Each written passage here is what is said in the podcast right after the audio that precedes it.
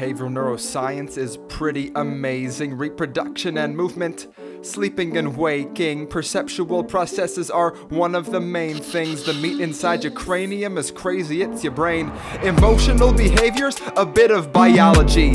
Learning language and psychopathology, using methods from psychology and physiology. Experimental methods are used to study all of these. Welcome to the best frickin' course of your lives. First, we're gonna dive right into how your consciousness arises. Awareness of our thoughts, perceptions, memories, and feelings. No surprise that it's revealing something right before your eyes. With our subjective experience, there's always a compromise. Having our unique perspective yields reality that feeds us lies. What's it like to be a houseplant, a mouse, or an ant? Can we know it with our current nervous system? No, we can't. Connecting you with all your friends or an acquaintance. It's more than maintenance, it's a doctor knowing unimpatience. Impatience is part of theory of mind. It's a constant in our lives with interested academics vying for a Nobel Prize. A tumor, stroke, lesion's enough to cause a seizure. Sometimes a benzo won't cut it. You need a split brain procedure. Cleave the corpus callosum to seize communication. An intervention to impede the overactivation. Divorce the hemispheres, but what happens to your consciousness? Does it also split in half or remain somewhat homogeneous?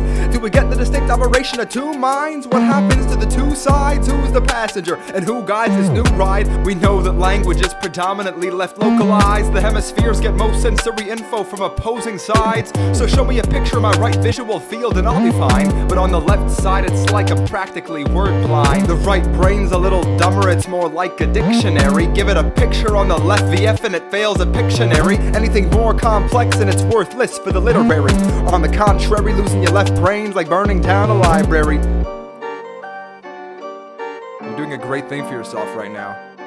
Look at you go, listening to music and studying at the same time. This is the future of academia. We owe it to Charles Darwin advancing the field for commonalities among us were finally revealed. It's a big deal that we're all descendants of a common ancestor. From cells to you to everyone else in class this semester. The width of the observable universe extends at least 91 billion light years from end to end. The speed of light's the only limit on which it depends. The Big Bang expansion creating all the elements. The periodic table has these elements that are atoms with a number of protons tinier than you can fathom. 94 of them occurring naturally on this earth. Created in the cosmos since the universe's birth. We get a bunch of compounds when these atoms bond together. If they're charged, we call them ions and the birds of a feather. Making salt, not pepper, dissolved in water makes them better able to knit themselves into a molecular sweater of sorts. 4.5 billion years since planet Earth was formed. In the first billion years, life as we know it was born. In the next two complex eukaryotic cells spawned. And just yesterday, I saw my neighbor mowing his lawn.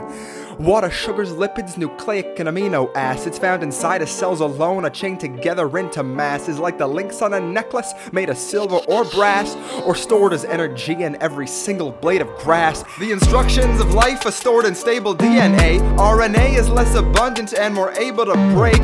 Over time, a bunch of proteins became incorporated. Say bye bye RNA catalyst. The protein has replaced it. Take one half of DNA, you get ribonucleic acids, then fold that RNA to catalyze a chemical reaction, making up 15% of non water cell mass. Are the human cells in you and everyone else in this class? For a lipid bilayer, protection is the end game. It's basically a liposome. I'm talking cell membranes, allowing limited diffusion. There's no need to explain. Some things flow through and others get restrained.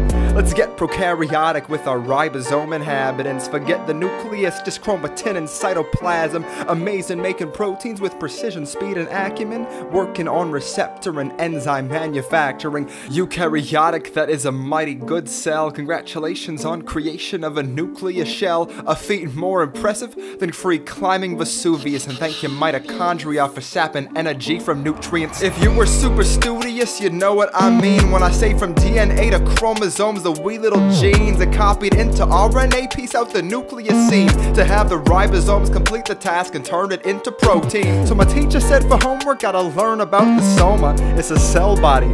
Go and get your diploma. It's the place you're gonna find your organelles, so go home. But if you're already there, let's take a few more moments to talk about the evolution of multicellular life, increasing structure and function, becoming way more specialized. 600 million years ago, nerve cells arrived shortly shortly after we'd seen the very first animals arise.